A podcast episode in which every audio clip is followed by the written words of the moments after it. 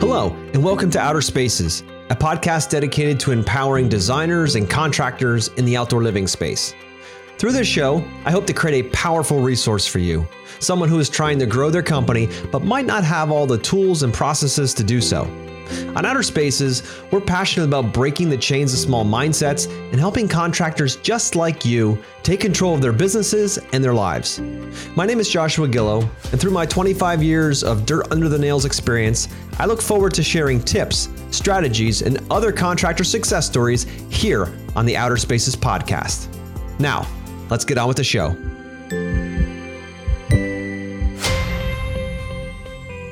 Hey, everybody, this is Noah Tetzner, and uh, I couldn't be more excited today because we have four masculine, energetic, uh, beautiful men that I've had the opportunity to spend the last couple days with. And uh, they're all of them podcasters. Uh, obviously, some of you are listening to this on my own show. And uh, we are here uh, at, uh, well, before we're, we get into that, here I'm going to just go through the cast characters. We got Joshua Gillow.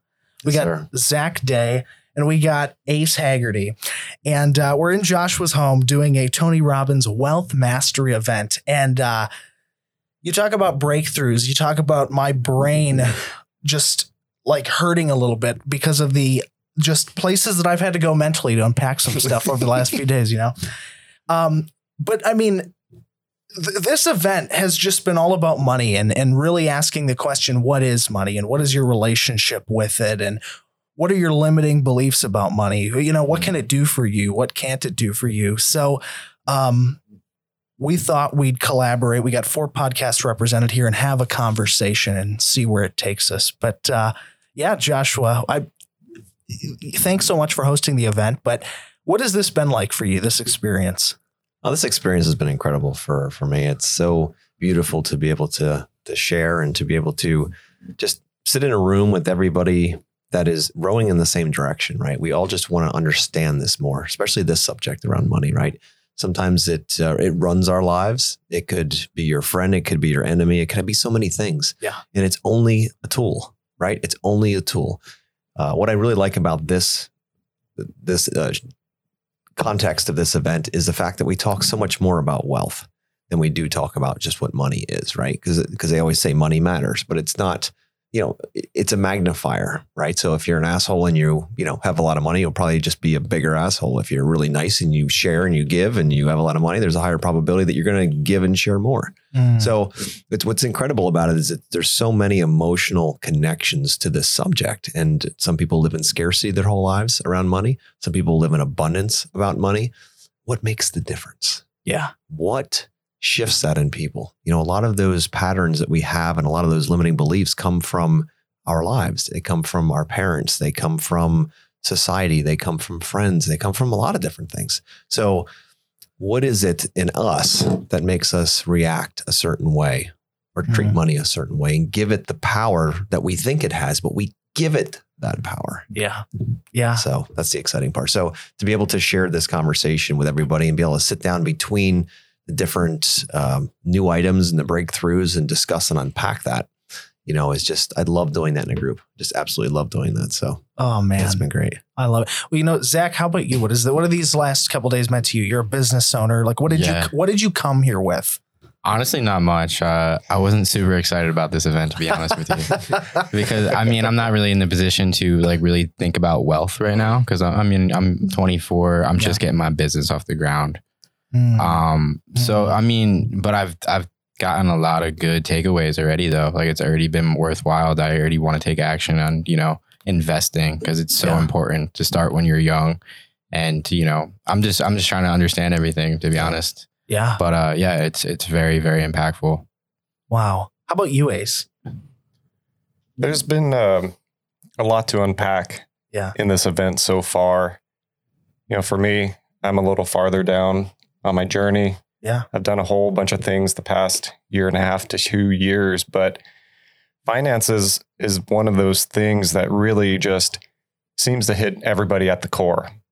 And it's just so funny because in reality, it's just paper, it's just currency, it's just exchanging for a good or service or something like that. But it's such a taboo subject Yes. that yes. that we avoid, just like sex. Or you know uh, other such things that Right. people don't want to talk about. What's one of the questions that can just curl somebody within a second? It's asking them how much they make, yes. or or you know, it's it's like bringing up politics or religion, and it's so interesting because it's not real, right? The Yeah. government can print money at will, and currencies go up, they go down, they're traded. You know, it's it's so many different dimensions, and an event like this is just so amazing because we jump into all those different aspects. We jump deep to within ourselves. One of the biggest things for me was just uncovering so many limiting beliefs that I've had Oh. about money. Yeah. And that gets into stories of who you are, who you were, the meaning that you give to stories. And money is just one characteristic of the overall picture Yeah. of who we are, how we view life. And so I'm I'm very excited about the two days that we've had so far. Yeah. I'm so excited to be sharing this journey, especially with people that I care about so much, because the guys that are sitting around me right now, I've known for different periods of my mm-hmm. life. And you guys mean so much to me.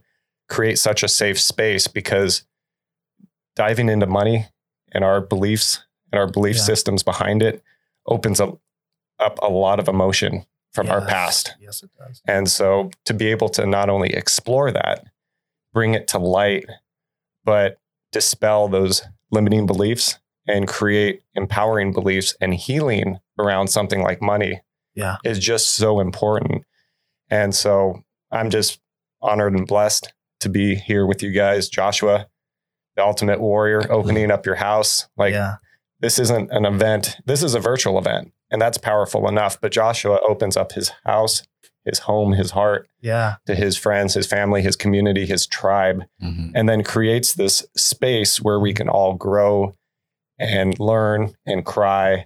And it's just been an incredible uh, event so far.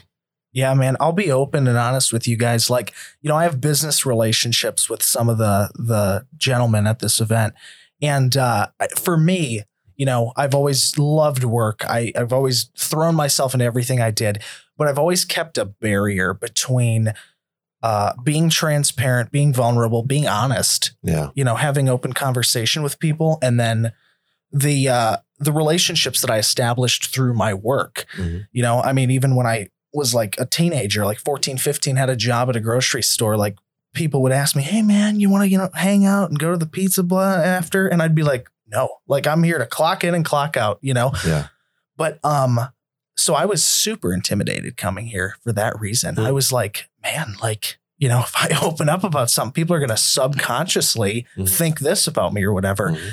And then I came here and I realized, like, don't you get it, Noah? Like, those people aren't thinking about you like that. They're not thinking about wealth or money or, you know, an exchange of value like that at all. Like, so for me, like, I'm just the ability to talk. I think this is the first time in my life I've ever had such open and honest conversations about wealth and Mm. money with people Yeah. like from all different backgrounds, all different experience levels and age levels. And I've already gained, I mean, it's been, let's like day 2 Mhm. and I've already gained so much. Like one conversation that I had with somebody was worth the whole trip, Yeah. you know? Mm. You know, and it's crazy as men, we don't want to talk about this stuff. Yeah. You know, wealth is one thing that we want to keep near and dear to ourselves because if anybody knew Yeah. how much we made or didn't make, or what do we look like we're making versus what we are, it's like nobody wants to talk about that. And and you mentioned two words which I think are really interesting words, it's especially for men. It's a concept of being vulnerable. Yeah. Right. The concept of being vulnerable or honest.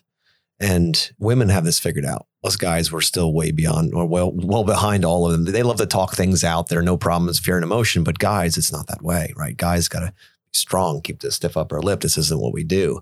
But in order to be vulnerable, then you have to share something that can be weaponized. My wife and I had a really deep conversation about this after Date with Destiny about the difference between vulnerability and honesty. Mm, Think about that, right? So vulnerability is if I say something to you, Noah, and you can Yeah. take that information and weaponize it against me, that makes me vulnerable. I got a spot, you know, if I had armor on, there was a spot you could put an arrow in. Yeah. Right. So vulnerability is weaponizable, where honesty, there's no, I mean, if you're being honest, you just say it. You don't give a shit, Yeah. right? You just say, dude, here's what I'm struggling with. Have you Yeah. ever gone through this before? The next thing you know, somebody said, well, yeah, dude. I'm like, how many times have you seen in this event in only two days Yeah. when somebody, like, when they ask, hey, has anybody ever had this issue where they, they're t- telling a story and you see others raising their hand? I think I, had, I saw one of the guys, he, he goes, I thought I owned that shit. Like there was something about uh, some kind of mental thing where he had like some, he kept telling himself it wasn't enough or whatever it was. And Yeah. he's like, man, I thought I owned that shit. And I was like, no, that's not yours, dude. You can't have that. Yeah. it's like we, we, we all do that, right? So it's just having that space for people to just open up and be like, you know what? I'm just going to say it out loud. Mm. And once you name it, you can tame it. You don't realize how much that thought, that limiting belief is running your life and how many opportunities it is crushing for you that you don't even have the opportunity, whether it's at home with your family or whether it's a business opportunity or it's a relationship in some way. Mhm. That constant record on your brain telling you you're not enough or whatever it might be for you, it's killing your life and you don't even know it's happening. You just call it yourself Yeah. it's just me. This is how I am. This is how my mother was. This is how my father was. This is how my kids are, whatever. You Yeah. make up some bullshit. And the problem is you believe that junk. Yeah.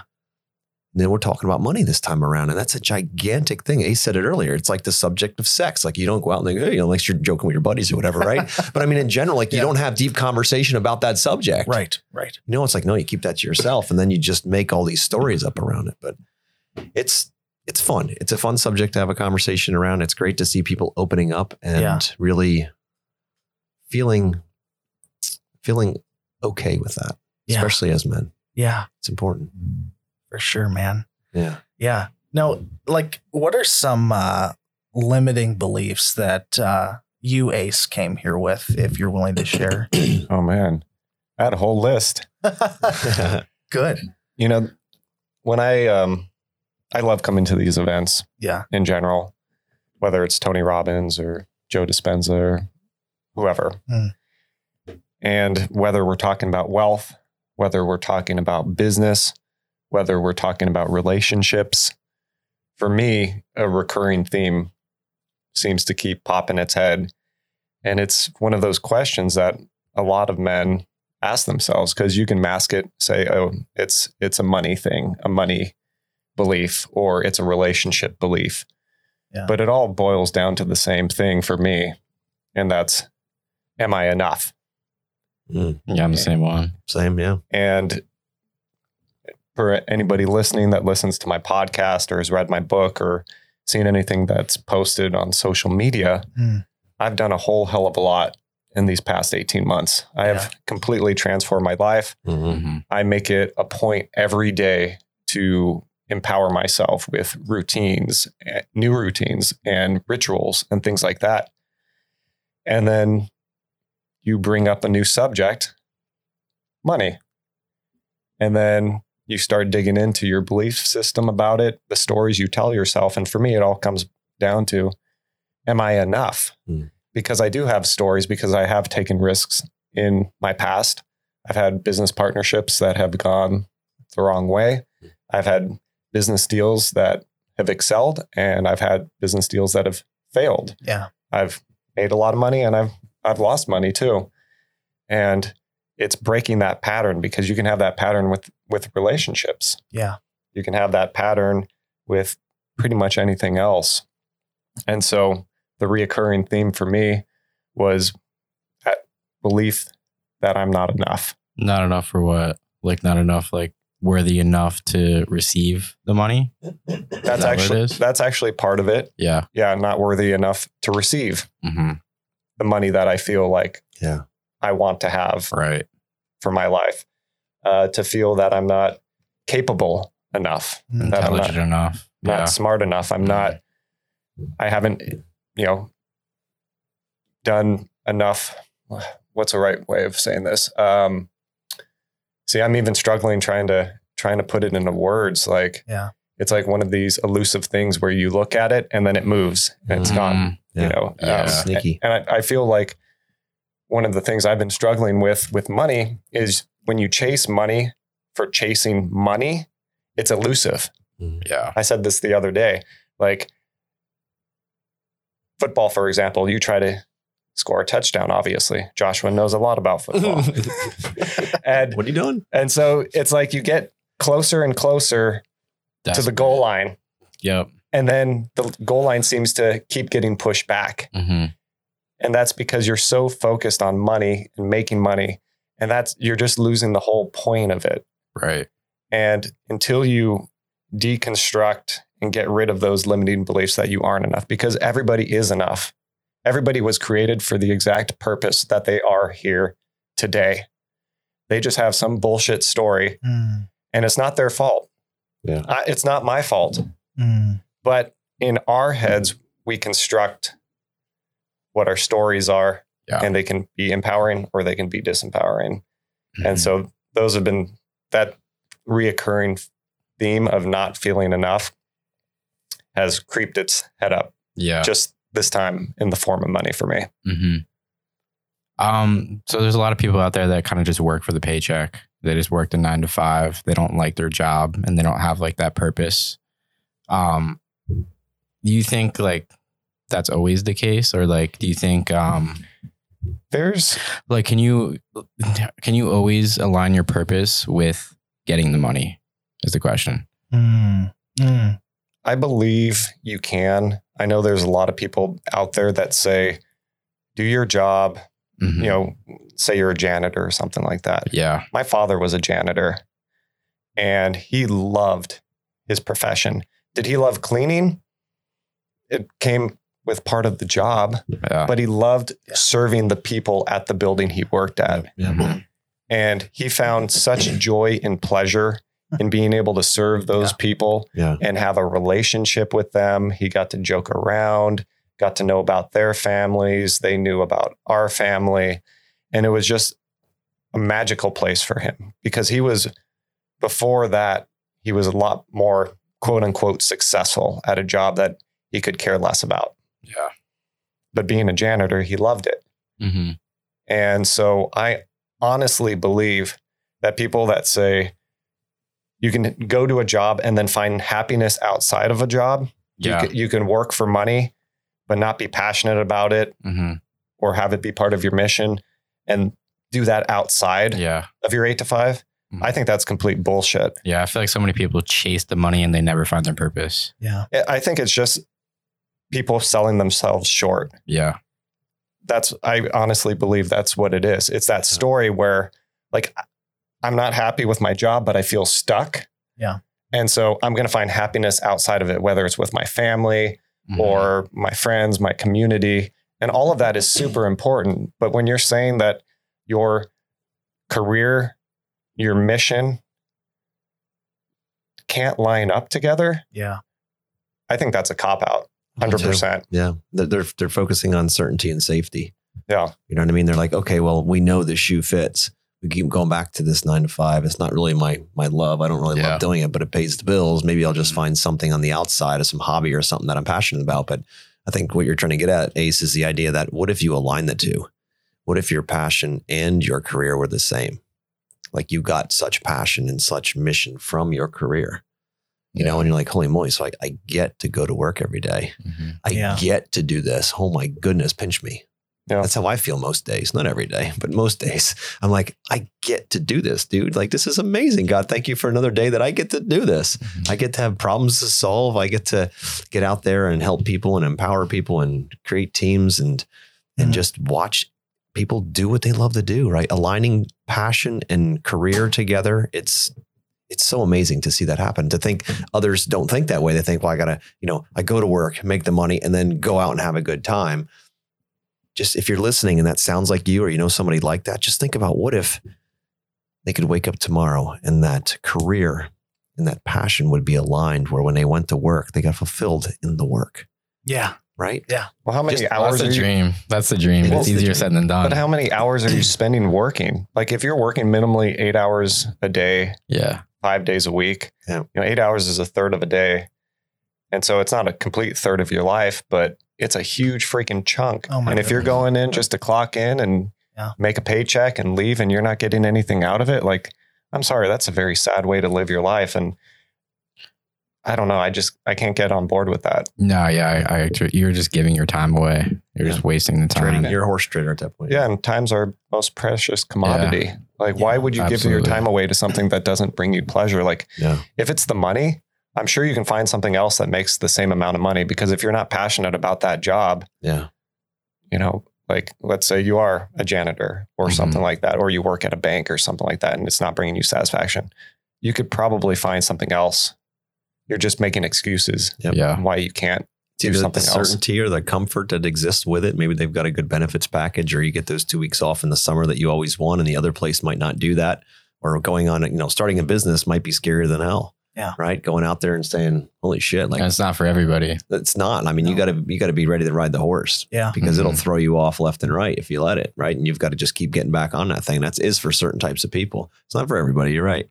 Um, but at the same time, they talk a lot at this event about wealth, what true wealth is, right? And that was really I like the way that they they pronounce it because it's not the two the money and the wealth aren't the same because wealth is about so much more, Mm. you know. And we get deeper into it, and the fact that what if we could set up a system? In this case, they talk about what's called the money machine, where you save portions of whatever you make, whether it's in a business or in your personal W two, and you're putting a percentage away, and you do it automated.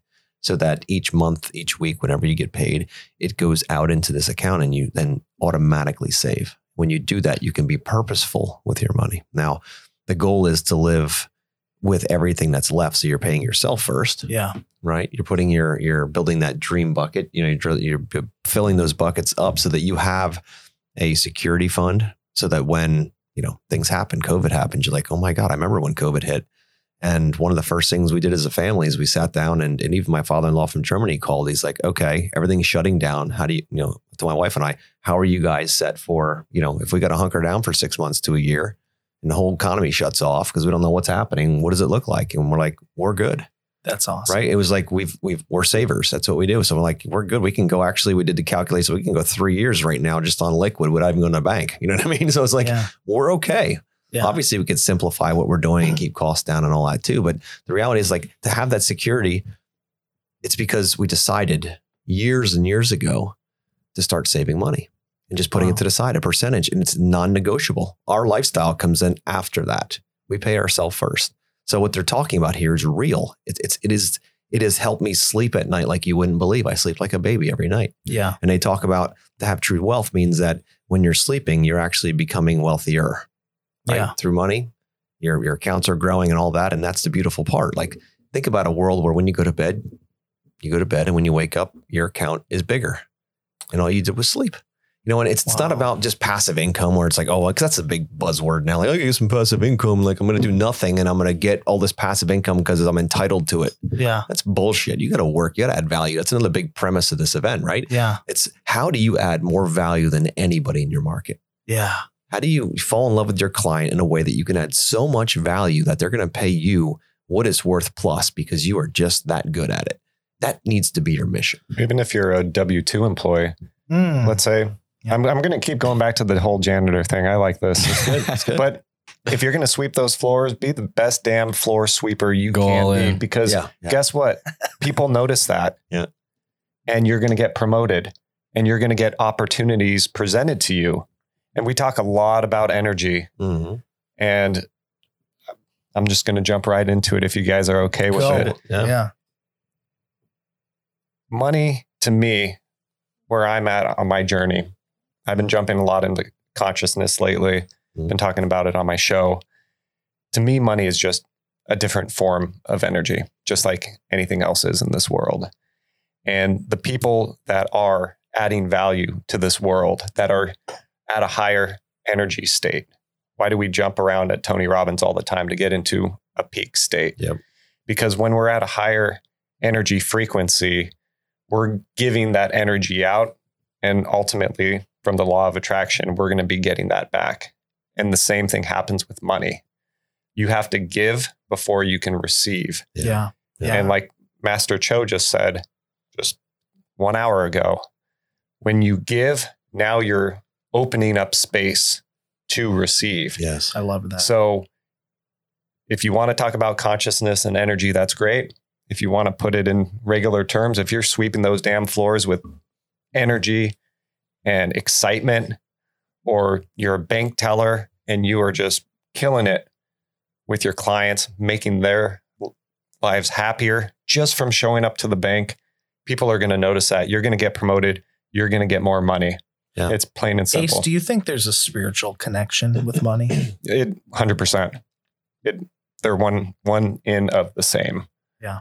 that's for sure. And the deeper I go into this, the deeper I go into my spirituality, the deeper I go into money. Yeah. It's it's all it's all the same game. Yeah. We all, whether it's like I said, money, relationships, our career, um, our health, our fitness, all of that. Like if you went to the gym, Zach, you get you know you go to the gym a bunch, right?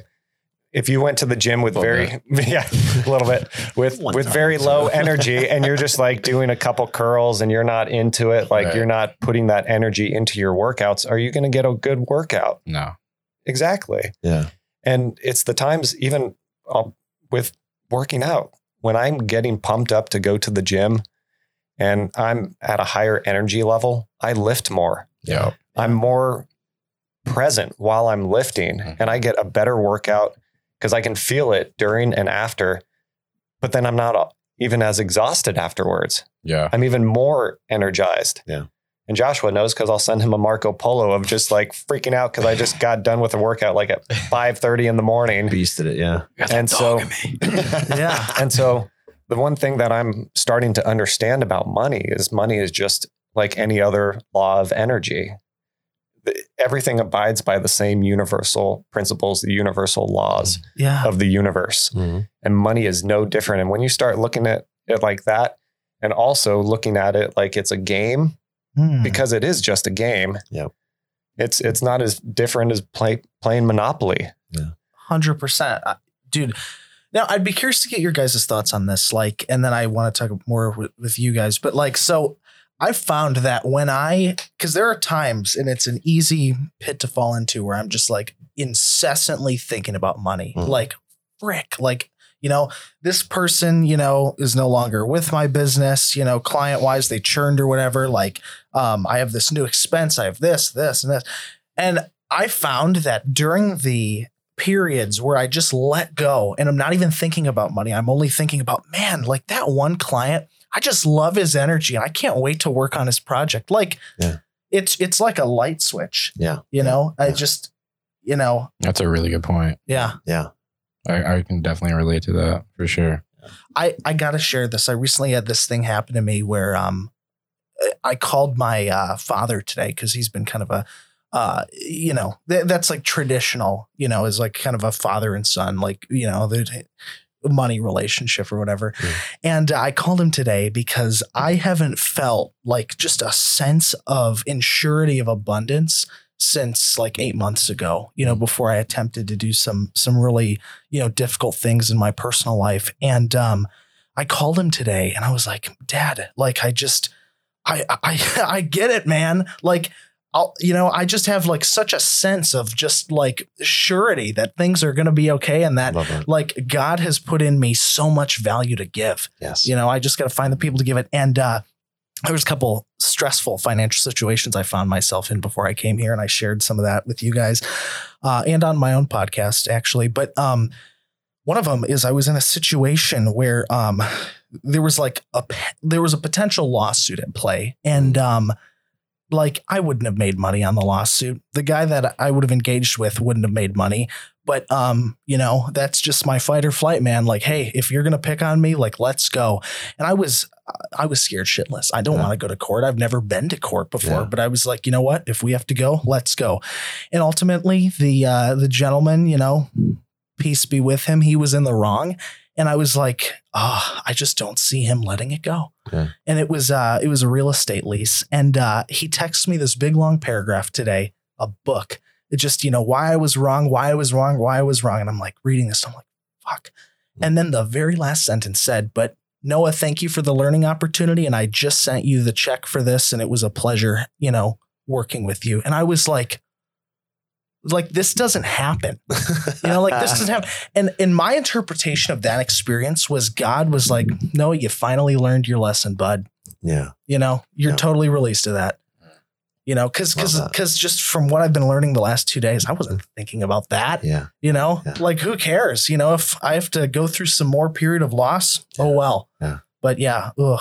So that was my like just a great takeaway from this event personally. But yeah. You know what? Another thing that you may want to try at some point is when you have a confrontation with somebody or you're kind of conflicting whatever in business or in life, the first thing we want to do is be right.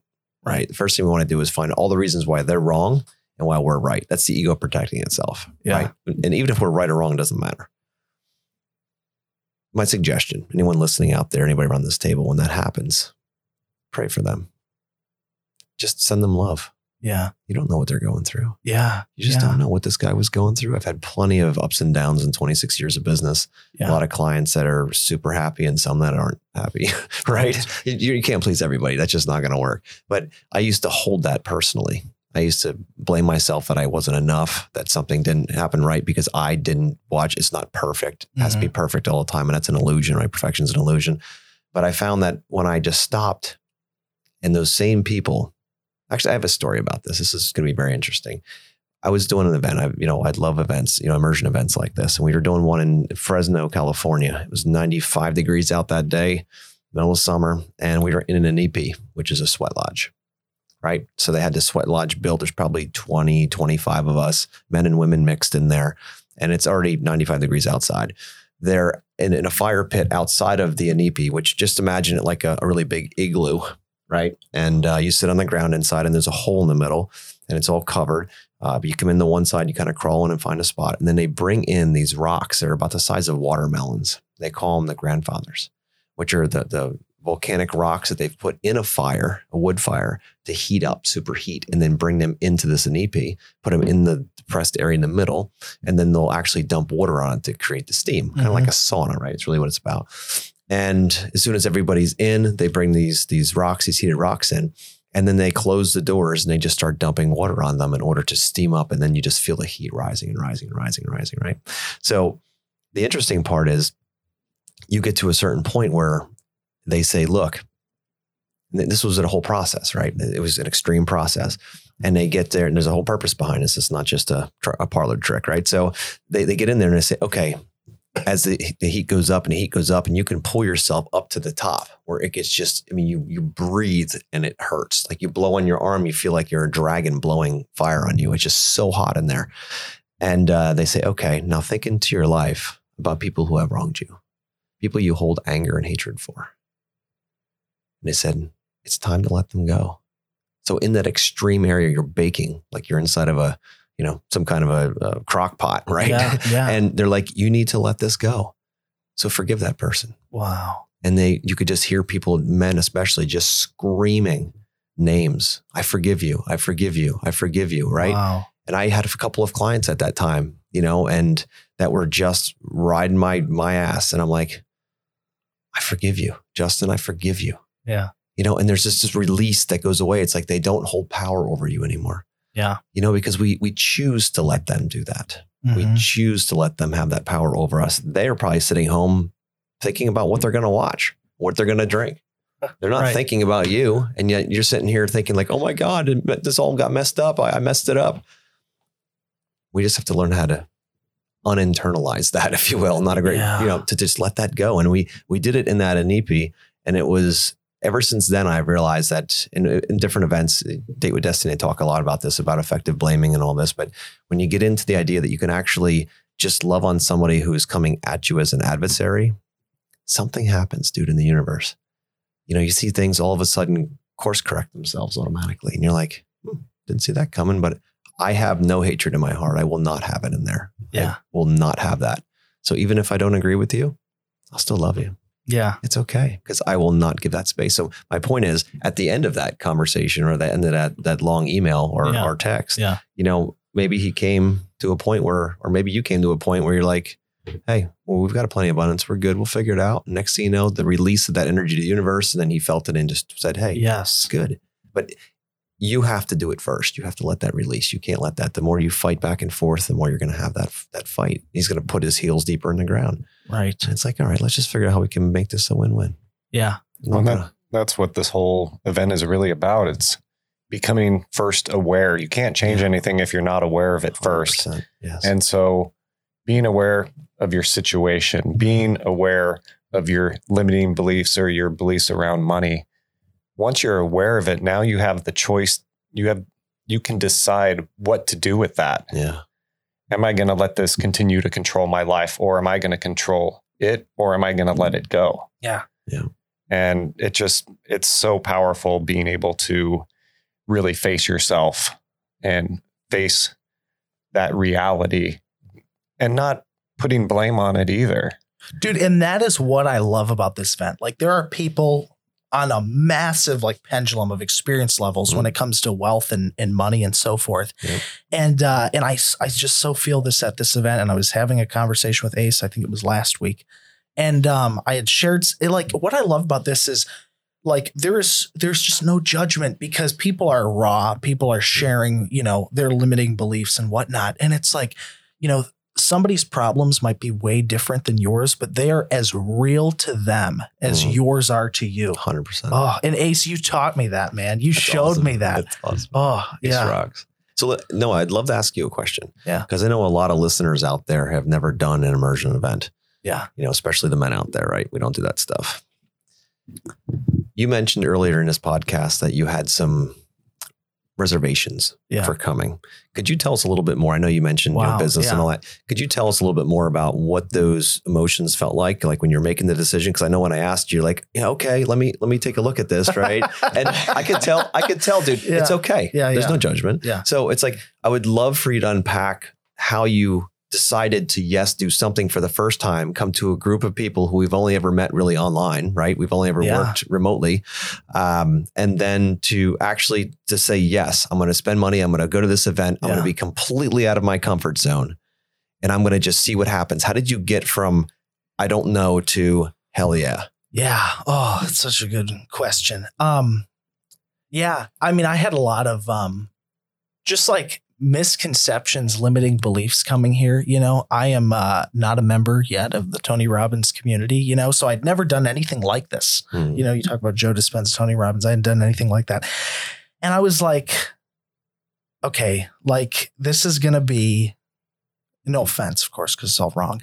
But uh, this is going to be a lot of alpha males, you know, a lot of, uh, you know, big energy.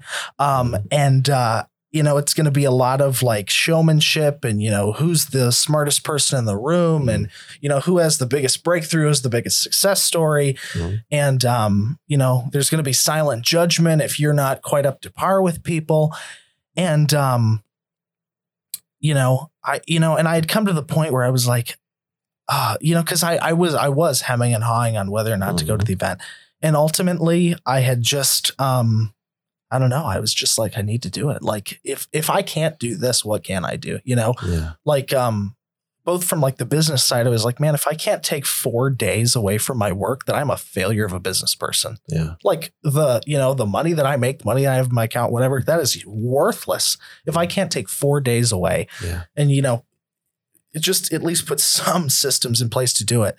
And um i was like you know what? Like ultimately um it's kind of like when you're at the gym right like um and zach you could speak to this better than i but that's what i've been told is uh like no like nobody gives a shit how much of an idiot you look like on the treadmill Yeah. like they're Yeah. just thinking about themselves so i was thinking you know what Ev- everything anybody says to me or does to me at this event like they're doing it for them. So I need to be doing it for me, you know? And that's the point that I came to. And I came here and like, I was just like totally different than what I expected, yeah you know?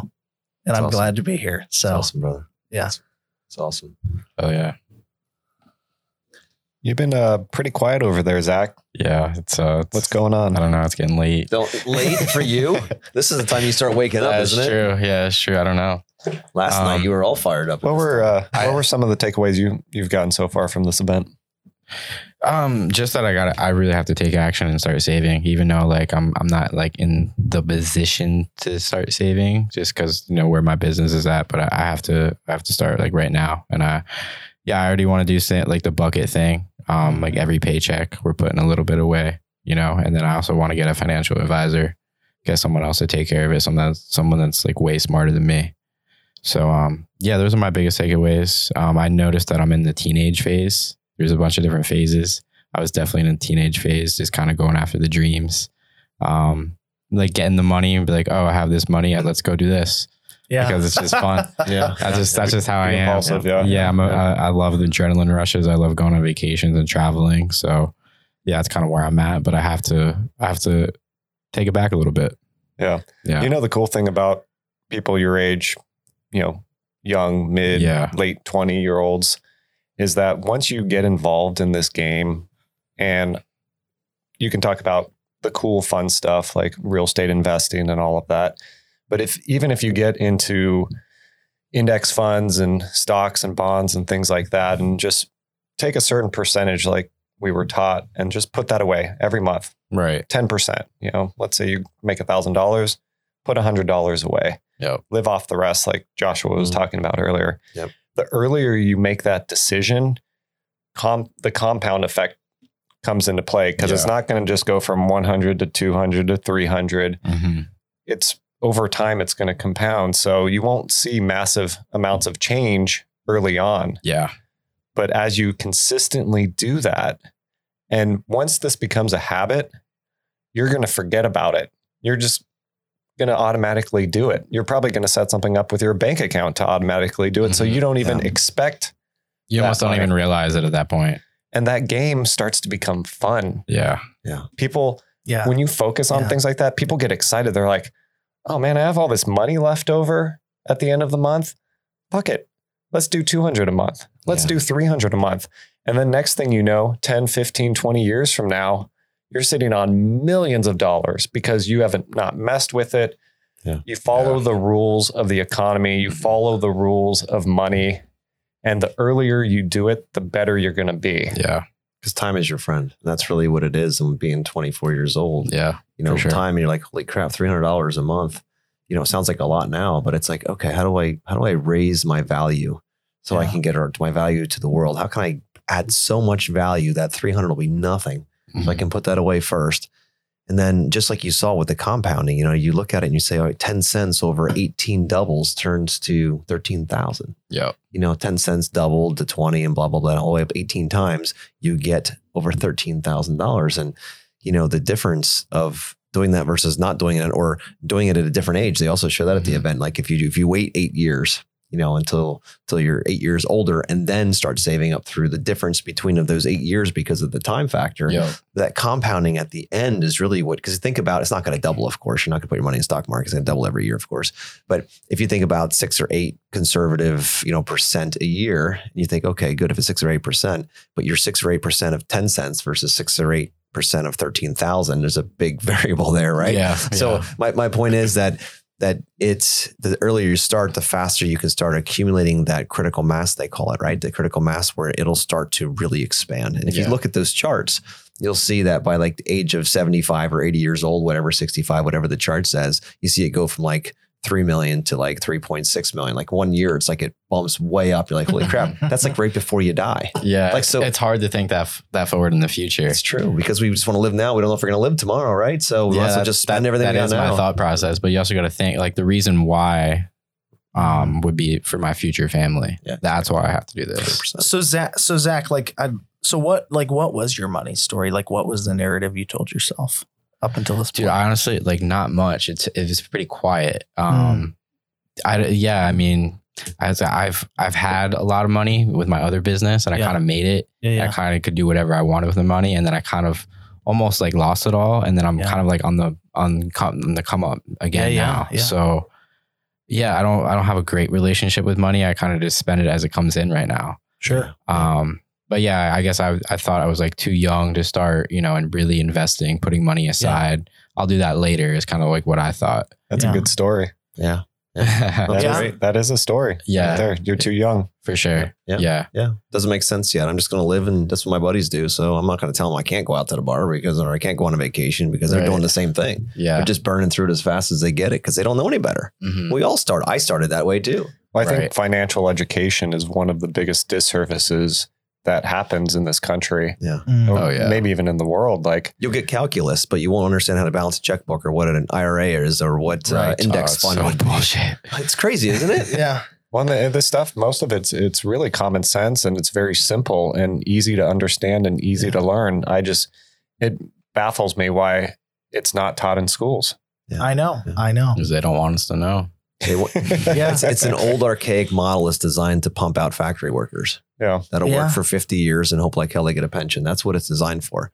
But as eventual parents here, you guys and, and me as a parent, it's our jobs to teach financial education to our children. During COVID, as soon as the world fell apart and then the stock market went way down, my kids are like, Well, I got like a couple hundred bucks. What should I do with it? I'm like, let's go take a look at some stocks. Everything's burning, baby, just when you go in the building. Yeah. So we started buying stocks. They put their 300 bucks in a piece and they picked. I said, What do you want to do? Well, I'm going to buy some Uber. I'm going to buy some of this. I'm going to buy some. Like, Good. Yeah. So now they're watching these things and they haven't grown a whole lot. There hasn't been a lot of growth in the market, but they're getting a sense of what it is. And another thing that we instituted with our kids, this was my wife's idea. This wasn't even mine. She says, you know, every dollar the kids earn, they put 50% away. One goes to spending, one goes to savings. Mm. That's it's been from day one. Every dollar that comes through, except for like birthday funds and things like that, that they can Yeah. spend. But anything they earn comes through, it comes in and it gets held. And the goal is to give them the idea that, hey, just because the money comes in, don't mean I can burn it. Yeah. No, they're going to go through that stage. Trust me. When mom and dad aren't watching over their accounts, they're going to burn every fucking dollar. But they're Yeah. always going to come back to remember how much better it felt to have that cushion in the back. They will always remember, just like teaching kids how to eat well. True. Yeah. As soon as they get to be teenagers, they're going to eat all the garbage there is, but they're going to know what their body feels like when it feels good. Yeah. and then good they're going to come back and they're going to be like, you know what? I don't feel good with this crap. I feel much better eating broccoli than pizza. And they're still going to eat the other stuff too. But the reality is they know a difference. Yeah. So, you know, anybody listen out there, if you want to start this and you want to make this generational change happen, you got to start with you and start with your kids When right one, away. one of the things that I found, and Zach, you could probably relate to this maybe, is like, you know, one of the things I unpacked at this event was, uh, and again, it's like just so cliche, but truly, like you literally, literally are the bums you hang around with. Yep. And for me, that's exactly, I mean, great people, like creative, fun people, but ultimately, like, um, they were, they are like, with the exception of a select few, like many of whom are at this event, like everybody that I spend the most of my time with, with the exception of family, is like drastically beneath where I am in life. Yeah. And it's not just, it's not like income. It's not, you know, it's like just wealth mindset, like Yeah. awareness, you know, it's just stuff like that. And I don't know. I just think like, you know, as a younger guy, um, you know, Gen Z, it's just really hard to, um, yeah, like find people of that generation that get it, you know? Yeah. Yeah. Yeah, that's why events like these are so crucial because Yeah. you meet people that are on your level or way beyond your level. Yeah. So You know what I love the most about this, around this table is the fact you've got two 40 year olds here Yeah. and we've got That's two 20 year olds. Yeah. I'm like, dude, I didn't even know that this existed until I was in my 30s. yeah. You guys are so far ahead of the curve. It's incredible. I'm just so proud of you guys for taking the chance and doing something that I know you didn't know before. I mean, you kind of came into it, but this is kind of new for you. But Yeah. it's like none of your friends are doing it. Like they didn't find out through them. You're just like, all right, well, they, they seem like they don't bite. We'll see what happens. Right. Yeah. like Yeah. worst case, I just stay quiet or leave early. I mean, it couldn't be that bad. Right. It's hard to explain something like this to like my friends. yeah. like you, you try to explain it, but it's just like, do they think I'm crazy now? Yeah. So it's like, It's okay though if they do. yeah, no, for sure. Well, It's where, where else are you going to find a couple 40 year olds that jump up and down for 16 hours in the day? Mhm. Yeah. We get like one 25 minute break and then we decide to run a 5K yeah. and then do Yeah. backflips in the swimming pool Yeah. before we go back into class. Not even and- summertime yet. And, continue jumping. yeah. Yeah. and then shoot a Love it. podcast. Yeah. Oh, I love So, it. No, yeah. you've, you've got to bring that vigor and that vitality to life, right? It doesn't come get you. You've got to do it. Yeah. You've got to put the energy in. That's what. Uh, that's why I love Tony Robbins and his teaching because it's all about creating your life from the physiological standpoint by moving. Because when you move your body, uh, it doesn't directly correlate, but when you move your body, it's like you're charging the battery. And if you feel down, if you feel bummed in a day, just fucking move Yeah. Yeah. We've got a rebounder in my office. I'm like, or go Mhm. for a walk, go for a run, just do something. Yeah. And all of a sudden your energy goes up, your blood pressure, everything goes up, and you're like, holy crap, I'm alive again. I feel like I'm I go to the gym, work out, something physical. No. But you've got to do that. That is your responsibility. That is not a coffee. That is not some energy bullshit drink that's just going to kill you in the long run. It's like none of that shit is is real. Yeah. You have everything you need inside of you already. That's right. All you got to do is use it. And it's not the easy thing. It's not the easy thing. That's why most don't do it. Right. But it is the easiest thing to do. You don't have to go to a store for it. You just got to move your body. It's really quite simple. Yep.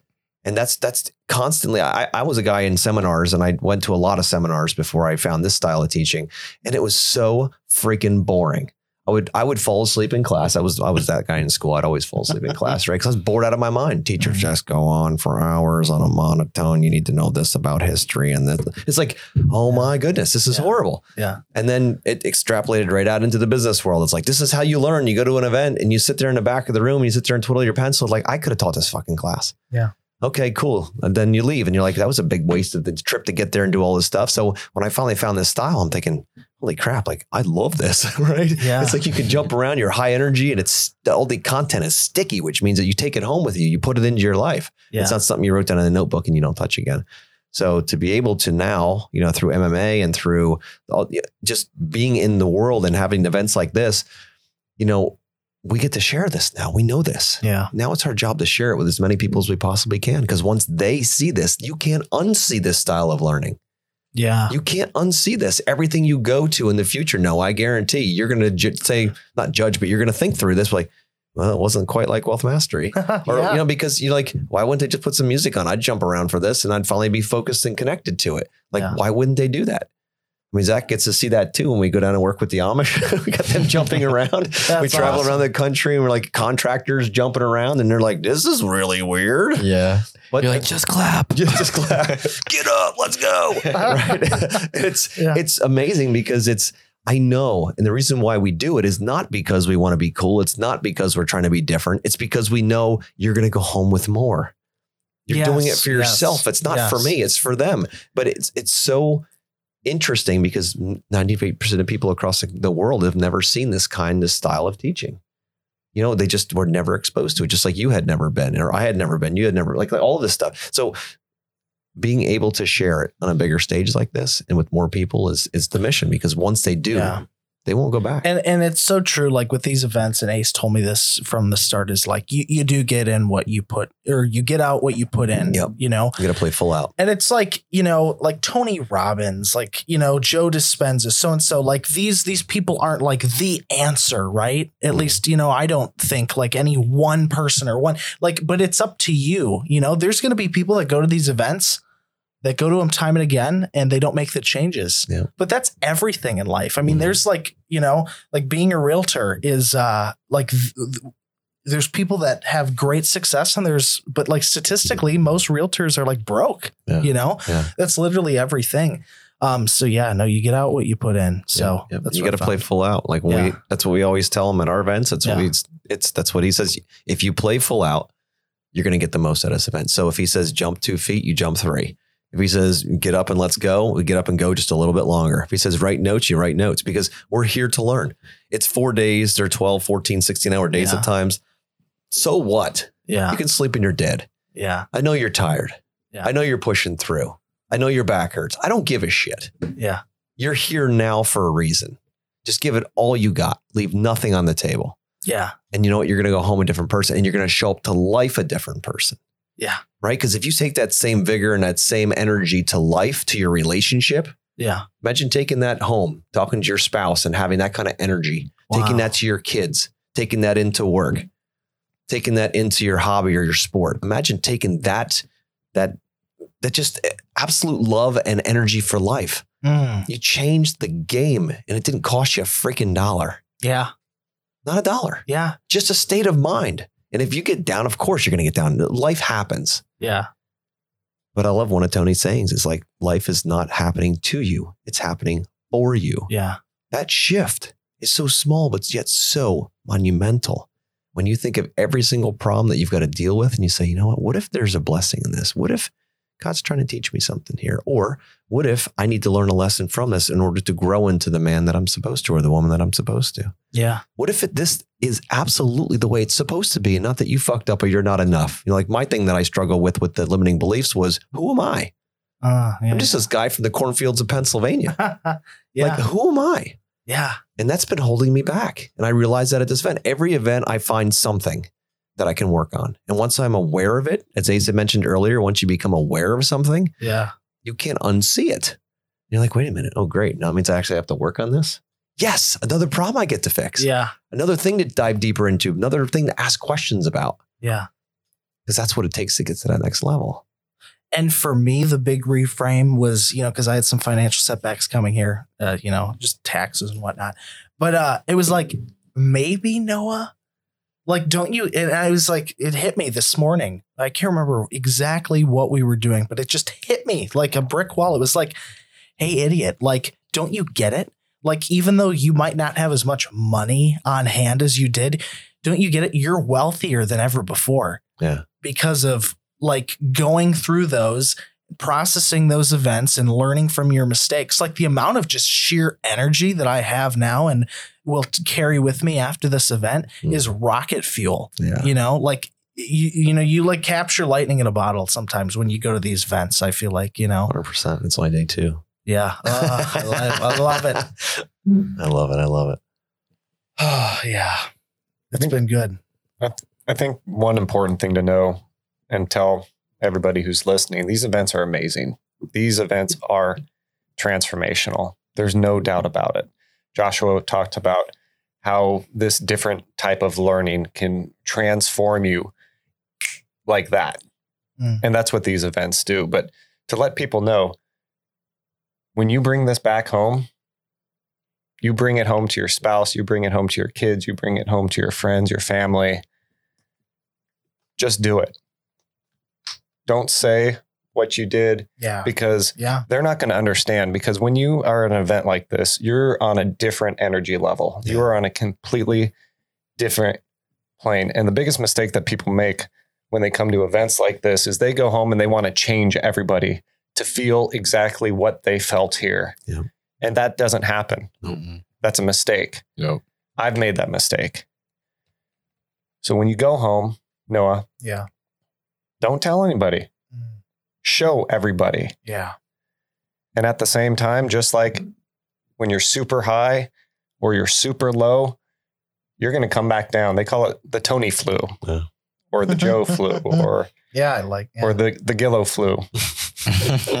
Like But You that's are- a thing. yeah.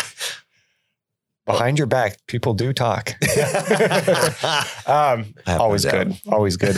But just live that new version of Yeah, you Model it. yeah. and understand that this high is going to wear down, but th- it's your daily discipline. It's you going back to this material. It's you talking to the people at this event, Yeah. staying in contact with them Mm. because you are going to get pulled back into that lower energy level because you're going to go back to your same life, Yep. your same friends, your same relationships, your same job. And to maintain something like this, once again, it's all on you. Yeah. That's why a lot of people don't want to trouble themselves with this because change is difficult. Yeah. It's difficult in the sense because it's unknown and people are usually scared of the unknown. Yep. How do I know? I'm fucking terrified of the unknown Yeah. a lot of times. And I've had to work really hard to push through that. But it gets easier. It Yeah. gets better over time. It's like any muscle you keep building over and over and over again. That's why people that go to these events, Yeah. you just don't go to the event once and you've been cured. Life is good forever. No, it's a lifestyle. Yes. Yeah. Yeah. Yes. And you get to make you have to make that decision every single day. They talk about this with marriage. You have to make that decision every single day in your marriage. It's a choice every day to stay with that person and to be with that person and to make that relationship the best you can. It's the same thing with money. Yeah. It's the same thing with relationships. It's the same thing no matter what you do. And the cool thing is, I never thought I was a gym person. Never thought I was. Yeah. I was like, a gym, ah, gyms are just, you know, guys wearing spaghetti straps, drinking their gallon water jugs and grunting all over the place. You know, super alpha male. Um, I don't know where I got that from. Must have been some weird gym dream I had at one point. I don't know. We'll see. No, dream? Gy- gym dreams, right? Yeah. oh boy. oh, we're getting deep. Yeah. Uh, Just Um, getting warmed up. but you you after going to the gym for you know six months a year and continually doing it getting the right trainer being around other people that that take care of their bodies their physiques like and then having opportunities like i did when i went to y'all's uh, ninja gym Mhm. like i'm sorry i fucking slayed it for the first You time did, dude. You crushed it. you know it was it was so much fun Yeah. it was so much fun but i wouldn't yeah. have been able to do that if i didn't work on my body and now Oh, yeah. if I'm not able to go to the gym, like this morning, Mm. you know, we got very few hours of sleep and I wasn't going to work out. I, I was purposeful about it, but there was still a part of me that was like yearning Yeah. to go to the gym. And a couple years ago, that was not the case at all. I, I avoided the gym like the plague. Yeah. yeah. And now I love it. And it is such an ingrained part of me. It has become my lifestyle. And that's anything. You just got to stick with it for a few months and have some meaning around it. Get the right coaching, Yeah. empower yourself. And then you're going to be surprised at what you can do. Like I do athletic things right now. Like we hike tall mountains, we do ninja stuff. We're talking about Yeah. doing not our first Tough Mudder, but the Toughest Mudder. Shit. Yeah. That's a hundred pound vest, right? And You got to go underwater. Uh, maybe. Yeah. Probably. Muddy water. but you know, we we said earlier today at the break we do. You know, Zach, you were like, "Hey, do you want to go for a run?" I was like, "All right, yeah, let's do it." And so we decided to do a 5K. Brought the whole crew. Brought the whole MMA crew, Yeah. and uh, we did it. And of course, the three of us are pushing ourselves, even though we said we were going to take, We're it, gonna easy. we did, didn't we? Kind of, kind of. None of us vomited, so that But- was easy. Oh, that's true. we could have pushed but- harder. but you get to grow and learn these new things about yourself and this new way of living. So even though we were pushing ourselves, and at the end, I started to trail because I literally thought I was going to black out. Um, I still was so happy to be feeling so much pain and agony. And at the end of that run, all I could tell myself is don't stop. Yeah. No matter what, even if you pass out, that would be better than stopping. Because I have ingrained in my brain and in my DNA that no matter what the fuck I'm doing in my life, I'm never stopping. I'm never quitting. Mm. Yep. And to me, running, whether I'm going to pass out, whether I'm going to throw up, I will never stop running until my body physically gives up on me. And guess what? I was able to push myself and my body didn't give up on me. And that's what going to events like this are. You're going to come back home after this event, Noah, and you know, there might be that that depression because you're on such a high Yeah. when you're at an Yeah, event like this. Post event crash. Yeah. Happens but just quite often. realize it's natural. Yep. And but as long as you're taking action every single day and using the things that they teach here, then you're going to just keep working that muscle, getting that rep in Yeah. over and over and over again. There's a lot of people that become addicted to these events, but they don't do anything in their life. Mm. I was one of those people Mm. because you get such a high. Yeah. yeah. Your your dopamine is through the roof. Your adrenaline is through the roof. At the end of the day, your serotonin levels are insanely high. You feel like you're on drugs. Life high. You're high on Yeah, life. Yeah. And you can get addicted to that. You can. But if you're taking that daily action, then all of these things are going to continue to stick and they're going to become a part of who you are. Yeah. Like I can go 16 hour days, six, seven days in a row, and I'm not tired because I've trained myself to do that. Yeah. And I tell myself, whether I'm a participant or I'm a coach in an event like this, I'm going to give it my all mm-hmm. the entire day mm-hmm. because I love doing this. I'm passionate about it. Yeah. I am so passionate about growing and learning because with that power, with that ability, I'm able to give more to people around me. And that's what it's become for, you know, for me. Like coming and facing my fears about money and my limiting beliefs. Do you think I like writing down that I'm scared? Do you think I like writing down that I still am fighting some of the still fighting Yeah. some of these major demons, these major monsters inside of my brain and my body? Like it doesn't feel good. Yeah. But I know it's the way to get through and the way to get better and to way a way to get through it. Got to face him. Um, Got to look him square in the eye. You got to show him who's boss. yeah. But you got to see him first. And so I know I covered a whole bunch of subjects just now and talked about apparently having some weird dreams at the gym. Mhm. Um, about about the gym. But uh no, and honestly, Ace, I have to say, like what I love about this experience so far has been watching other people oh yeah. because um like, you know, even the week before this event, Ace, you know, you and I had a awesome like just coaching call, like just raw conversation. And I remember I had shared some of the stuff that I was dealing with uh to you. And then you had shared some of the stuff that you were dealing with to me. And uh, it's not that like your problems were bigger than mine, you know, although they probably were. But I was like, wait a minute, like, like I I know what Ace is capable of. Like he did the hundred day challenge, like he turned around his life, like he just steamrolled every fucking thing that came his way. And I didn't have a doubt in my mind that you were going to turn around and and like just bulldoze through these problems. And I was like, man, like so so if Ace has these problems and I just know with certainty that he's going to bulldoze through them, like I can do that to my problems, you know? Yes. You know? Proximity is power. It is, you know, Yep. because you have these like these people that you just hold in such high regard and they um and they're human at the end of the day. Everybody has stuff that they Everyone. juggle, you know? Everyone. Yeah. Yeah. They all have saboteurs. They all have voices in their heads that are not empowering them. All of them. And some talk about them and they let them out. They can crush them, and others keep them in, and it could destroy them. So that's why these events are so important, especially for men. Mm. That's why they're so important. So you asked me why we do this, why I put open up the house, why we do all that stuff. It's for exactly what we're talking about right now.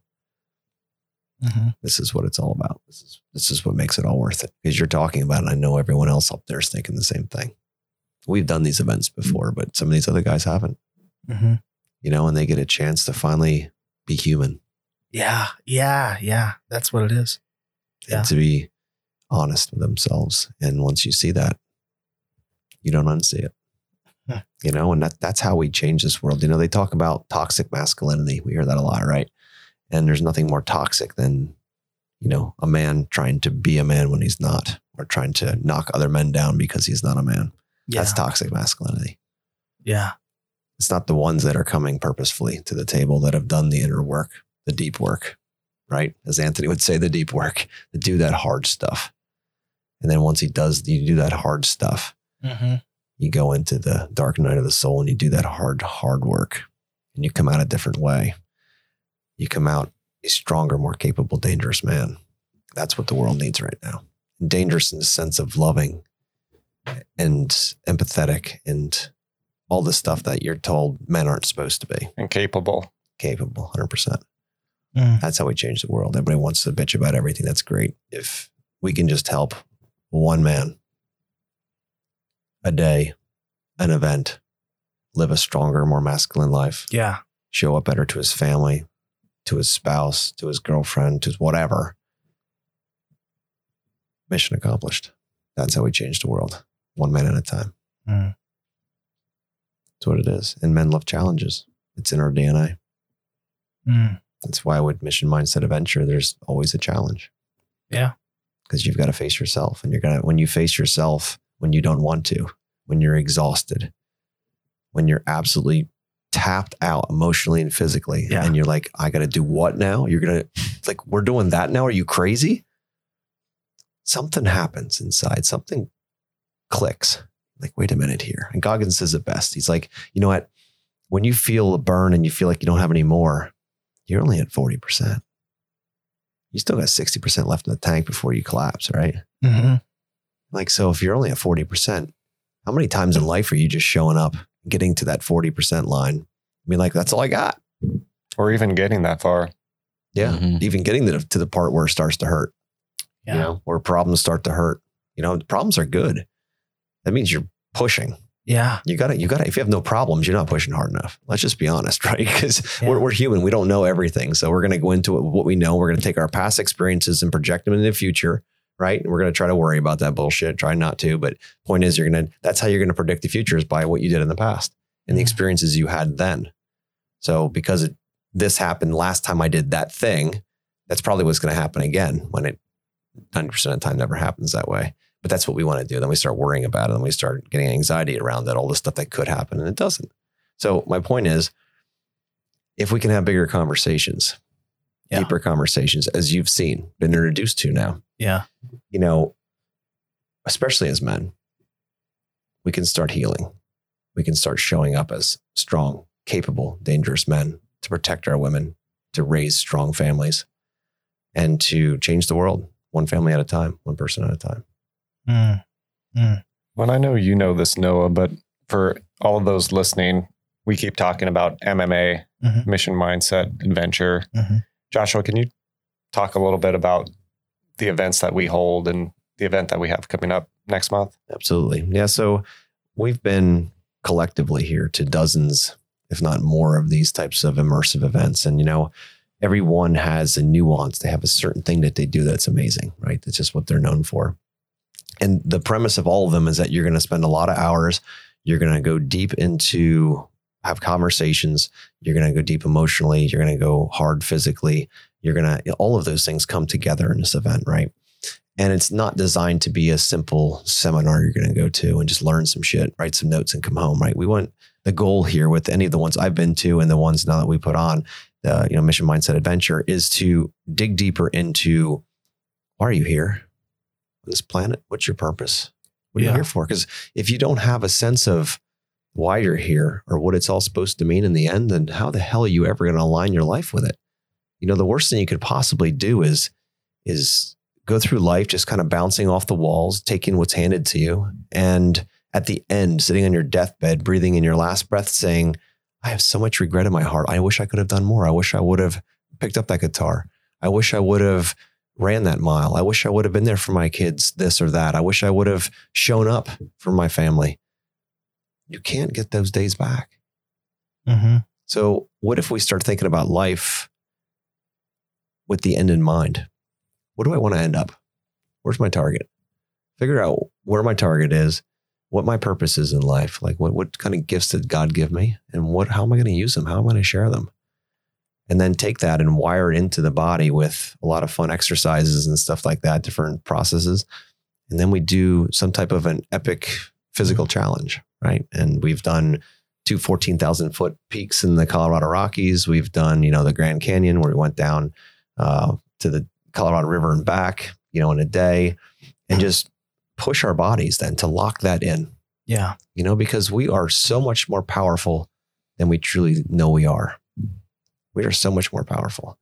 But until we're actually in an environment where we have to prove that to ourselves, and, you know, you'll let yourself down. I know I have in the past. Yeah. Pretty easily because nobody else is watching.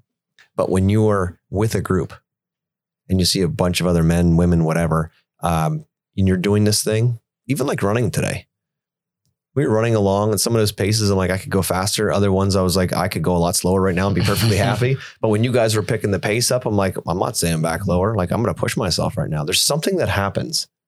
I don't know if it's like that for women. It probably is. But I know for men, it's like, Yeah. well, if it's almost a challenge. It's like, well, yeah, if they can push that hard, I'm going to push that hard too. Right. And you, you then learn something about yourself. Yeah. And that's the beauty of it. You, you, when we do have these adventures, they're, they're different. They're something you've never done before. Um, and, and it's designed to have you be introduced to a different side of yourself.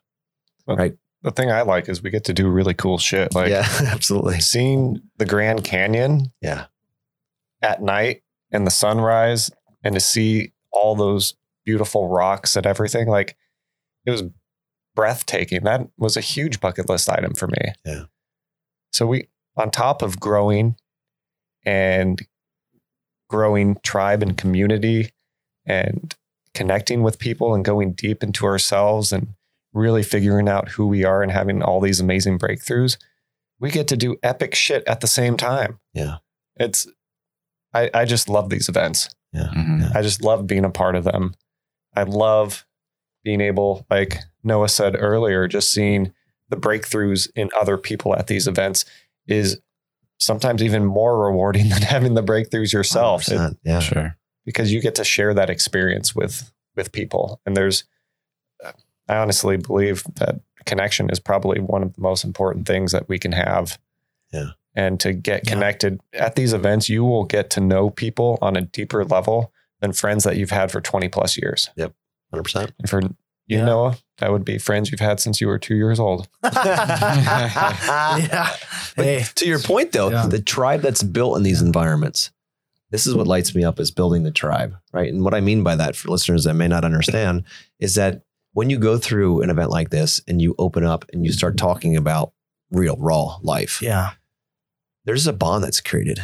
There's a bond that's created that the next time we talk, we'll go back to things that we talked about here. We'll just start, we'll talk at a different level. We'll communicate at a different level. And to be able to create an environment that others can come to and open up, like, you know, first time you come in and you're like, oh my goodness, know this exists. And others do the same thing that come in. And then you say, okay, well, each time we do an event, there's more people that are doing it. So we call that the tribe, right? So it's everyone that has this, this shared experience Yeah. right? And then you'd be like, well, if you talk to somebody that wasn't at this event but was at another event, you guys could talk because you know a language now. Right. It's like you know, like, hey, well, when you did this, like, how did you feel about that? Or what about this question? What was your answer for that? Or like, how are you doing with this? And it's it it all communicates, even if it's different events. If you did a Tony event and then one of our Mission Mindset events, and then you did Joe, Joe Dispenza, it's all there's a common thread of it all yeah. Is is personal discovery and personal growth, right? So that becomes the subject you talk about. Yeah. And then you're like, wow, so what are you doing to push further? Like, oh, you're going to grow your business by how much this year? How are you going to do it? Who are you going to mentor with? Like, who are you going to hire and bring in? Yeah. You know, and they're like, that guy sounds really cool. I mean, think about it, Noah. Yeah. The the guests that you've brought on our podcasts, how much impact they've had on our lives. Yeah. You know, Ace and I have the same personal trainer now because of you finding him. Yeah. That decision or that connection that you created has changed our lives. It has taught me things, lessons that I will have never known. I never would have known. And if it wasn't, to be honest with you, if Ace didn't say, Hey, I got a trainer, I was thinking I was going to get one. He's like, I got this guy, but I got this other guy that's like really, really good. I just met him on a podcast. And I was like, I was actually contracted with your other guy already, or at least I gave my word I was going to do it. And that's a contract to me. And he's like, and I'm like, ah, I'm sorry, dude. I, I, I have another guy I got to try. Ace says, this guy's the guy. So, Yeah. but you know, it's, it's those kind of connections. So you're already doing that. You know, you're already creating your own tribe when you're doing that kind of thing. And just the cool people that we get to interview because of people that you find to bring to the table. And then we're like, oh, who's this guy? And then, you know, I could go on to the list of all the cool Yeah. things that I've learned so far because of that. So we all are adding value to each other's lives, you know, and in Oh, different, sure. unique ways. So my point is with tribe is as we do that and you find more how to, how to more value to the podcast world so that we can interview even cooler people Yeah. and people that are more in alignment for what we're doing. You're here now. You get a sense of what we're doing. When you talk to somebody, Yeah. you'll know whether they're kind of in this world or whether they're just phonies on the side or whether they're not in at all. Right. And you're like, well, these, oh yeah, these are definitely the right people for these guys. Like I know exactly what it's about. And even For other customers the same way. So my point is Yeah. we all have the ability to add value to this, this tribe in very different ways. Again, taking the gifts that God's given us and sharing them as much as possible at the highest level of value. So that's the beautiful part about tribe. And then when you're in a situation, whether it's working with a client that's not happy or Yeah. something going on, or you're having a personal thing going on, you come to tribe. Yeah. You come back, you, you call Ace, you call me, you call Zach, you call somebody else here, Right. and you just say, dude, this is what I'm dealing with. And you know what they say? Brother, I got time. Dude and for me like i just felt like i could be myself here you Yeah. know like it's not like it's not a mask that i would put on. It's not like you know trying to look this way or this way. And you know maybe Yeah. you know and for me it was all about being haunted by my age right? Like that was the big thing. Is like well you, you know i lost the election because i was 22 or 21 at the time. And oh Yeah. this uh, missed opportunity because i was 21 and that was like the the narrative i sold myself you know? And it's like Yeah. well maybe if i date a girl who's 35 and drink alcohol in public people will respect me, Mm. you know, or something like that. You know, uh, maybe if I, you know, dress a certain way or drive a certain car, people will actually respect me. But it's Yeah. like here, man, I just, Yeah. I, yeah, Dude, yeah, you know what people are going to really respect? What? You being yourself. Yes. Yes.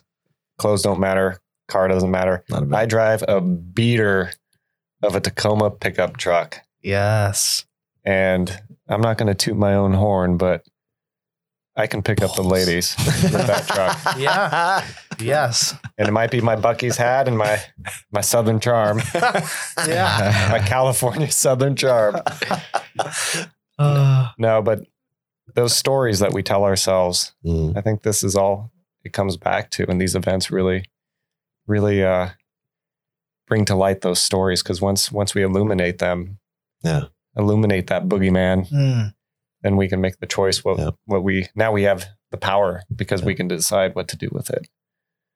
Yeah, So, it's- and, and to your point, when you said, you know, I feel like I have to be someone else for people to like me, I felt that way most of my life. yeah, You know, I felt like I, if I just had the right clothes, if I just bought the right car, if I just maybe they would finally respect me. You know, I was always the youngest in the area. You know, when I was doing stuff, I was I was always amongst older people, and I always felt like the young one. Like, what do I got to do to prove myself? Yeah, You know, and and what I've realized in my journey is I've wasted a lot of freaking time trying to be somebody I'm not, just to impress other people. yeah, And I said that the time that I finally grasped fully who I am and just started living that way, yeah, life got so much better. And I, the right people showed up.